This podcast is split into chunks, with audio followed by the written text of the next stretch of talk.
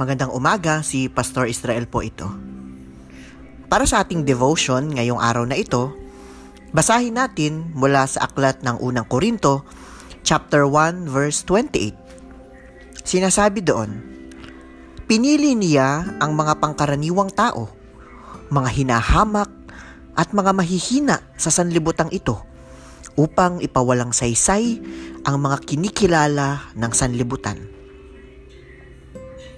Tayo ba ay mayroong tiwala sa ating sarili? O baka naman ang ating tingin sa ating sarili ay napakababa at tayo ay walang kumpiyansa sa mga bagay na ating ginagawa? Ang pagkakaroon ng sapat na tiwala sa sarili ay isang mahalagang katangian sa ating pagkatao.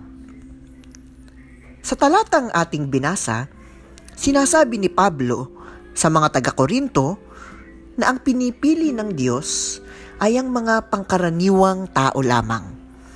At ito ay isang bagay na makikita natin sa ministeryo ng ating Panginoong Hesus.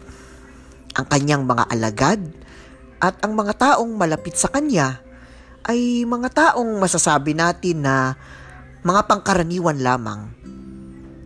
Ngunit kahit pangkaraniwan lamang sila, ang mga taong ito ay pinili ng Diyos upang gampanan ang mga mahalagang tungkulin sa paglilingkod at sa ministeryo ng ating Panginoong Hesus.